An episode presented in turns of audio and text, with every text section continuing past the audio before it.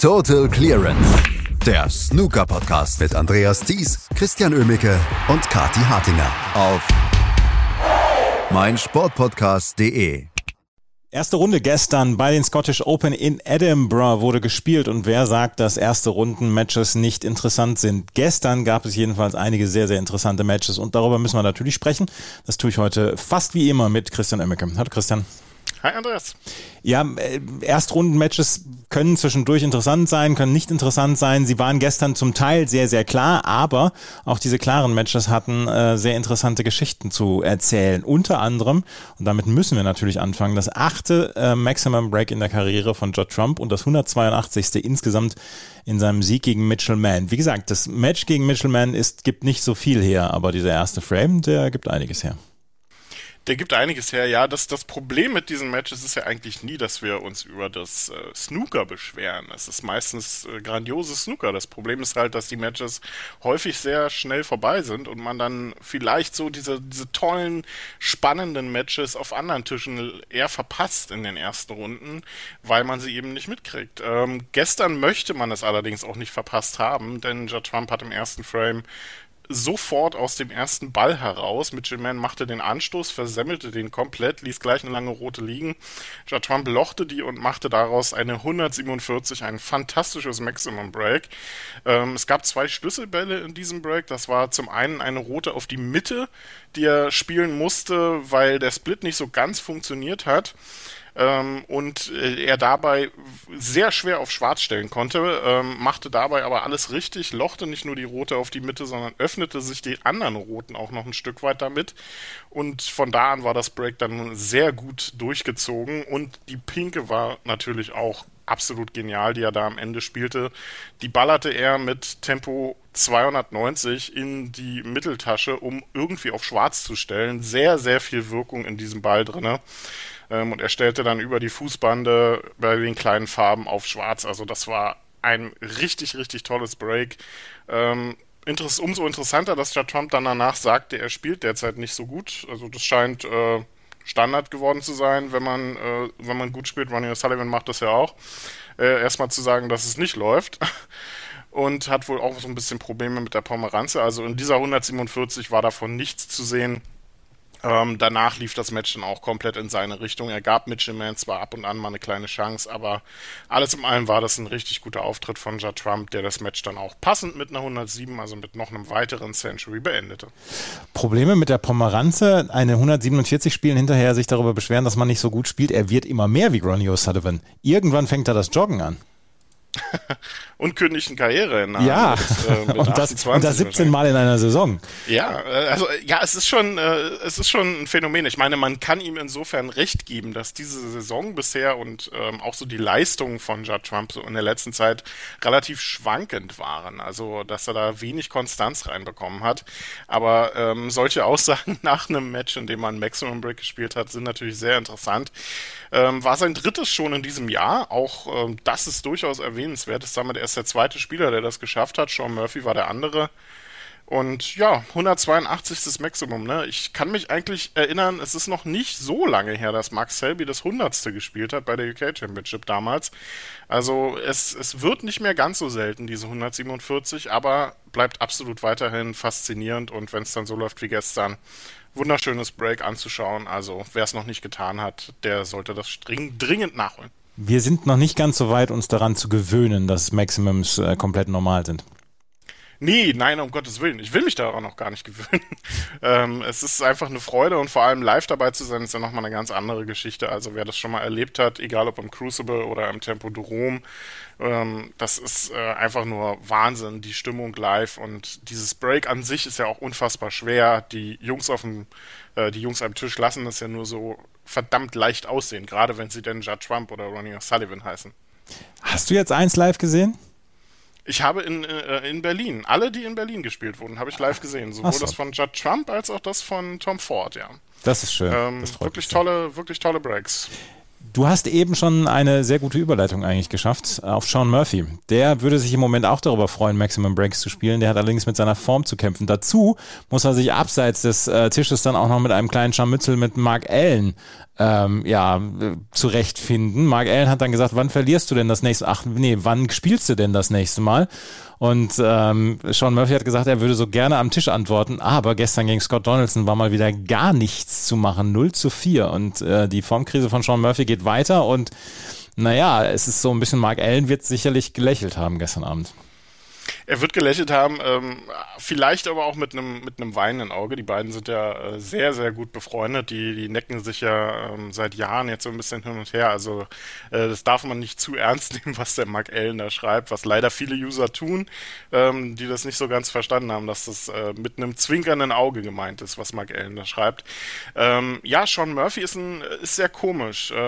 Ich, er hat ja gestern äh, oder vorgestern in, in, seinem ersten Match wahnsinnig gut gespielt. Ich meine, es waren drei Centuries, ne, die er da gespielt mhm. hat. Ähm, fantastische Leistung und gestern war davon nichts mehr zu sehen. Er hat ähm, im ersten Frame eine rote verschossen und von da an lief es überhaupt nicht mehr bei ihm. Scott Donaldson antwortete ja mit einer 93 darauf und hatte das Match danach einfach souverän im Griff und zwar in allen Belangen.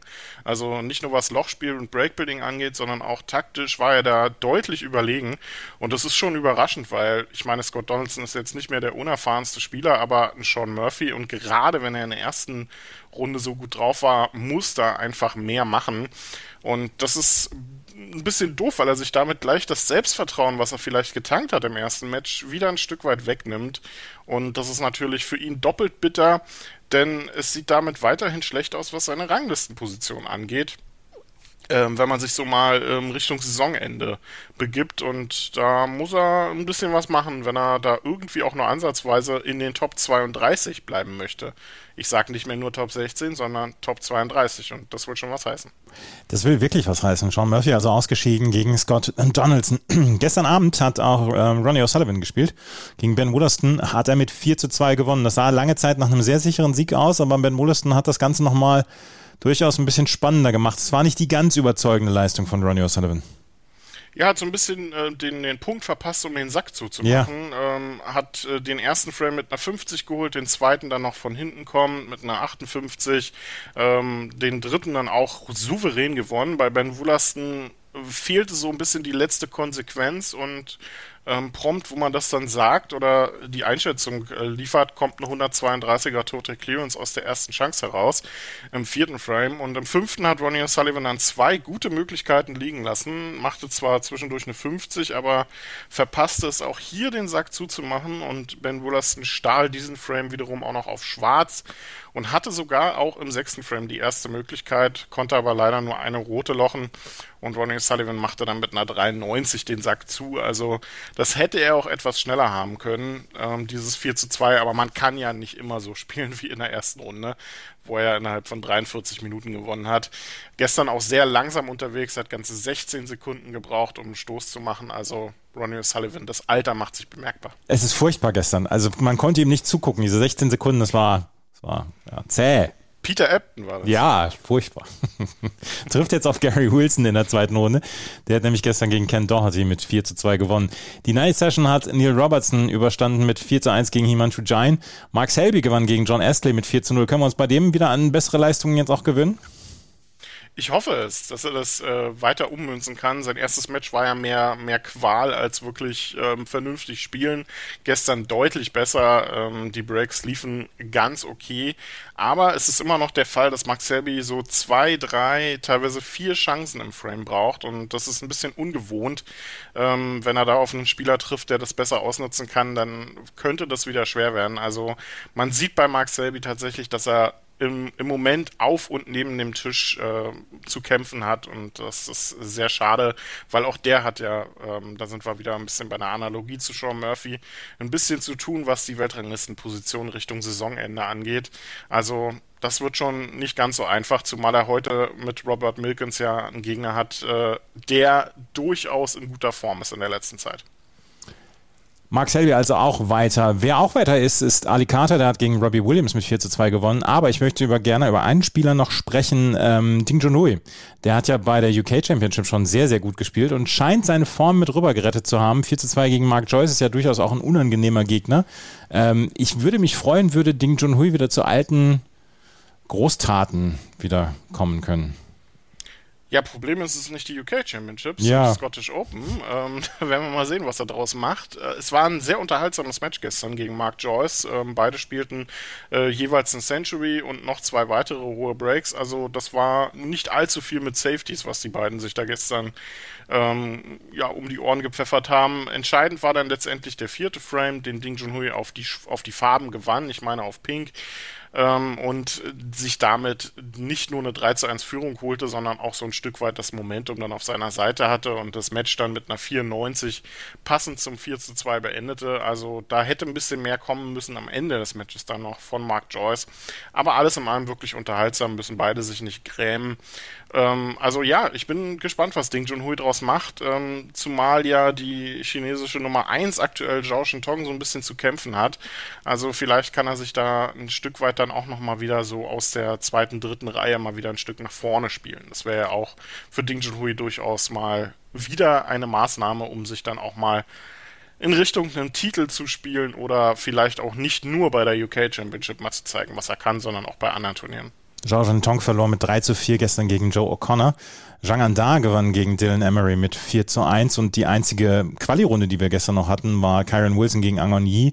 Mit 4 zu 0 gewann äh, Kyron Wilson. Drei Centuries äh, in Folge für Wilson, der hinterher dann gesagt hat, eigentlich möchte ich jedes Turnier gewinnen, bei dem ich dabei sein, bei, bei dem ich dabei bin.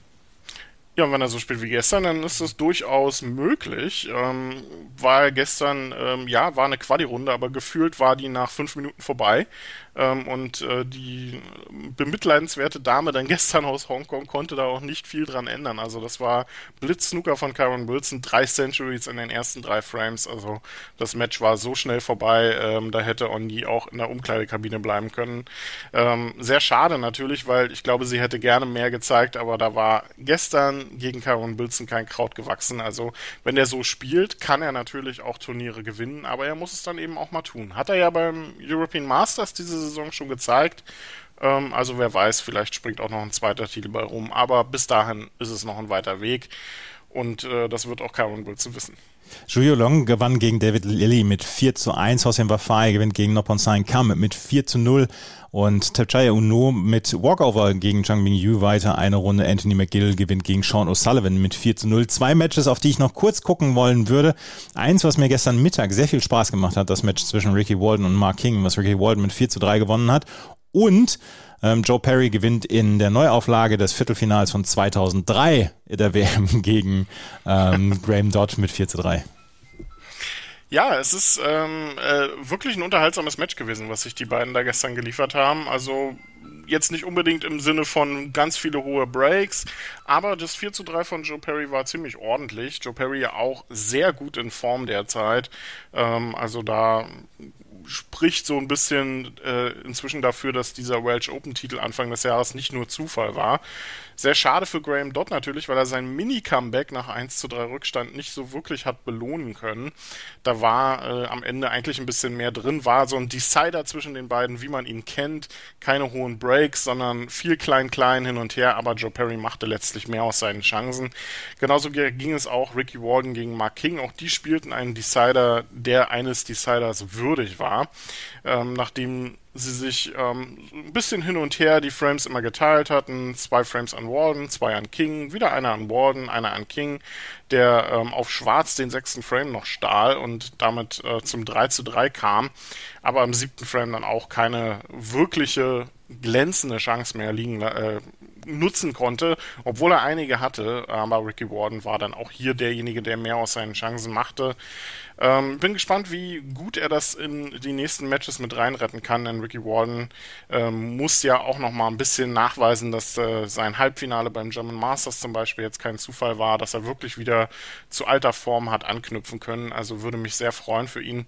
Und äh, ja, für Mark King ist es so ein bisschen eine Saison zum Vergessen bisher, muss man äh, dann leider so sagen. Lass uns noch auf die Matches von heute schauen. Ryan Day gegen Liu Hao Tian, der eröffnet zum Beispiel den Tag wir erleben heute den Rest der ersten Runde und dann den Anfang der zweiten Runde. Die zweite Runde wird dann heute ab 20 Uhr dann weiter gemacht. Jack Lisowski spielt gegen Alan Taylor in der ersten Runde noch. Stephen Maguire gegen Ashley Hugel. Matthew Stevens gegen Karen Wilson, was glaube ich auch eine schöne Partie ist für heute Nachmittag.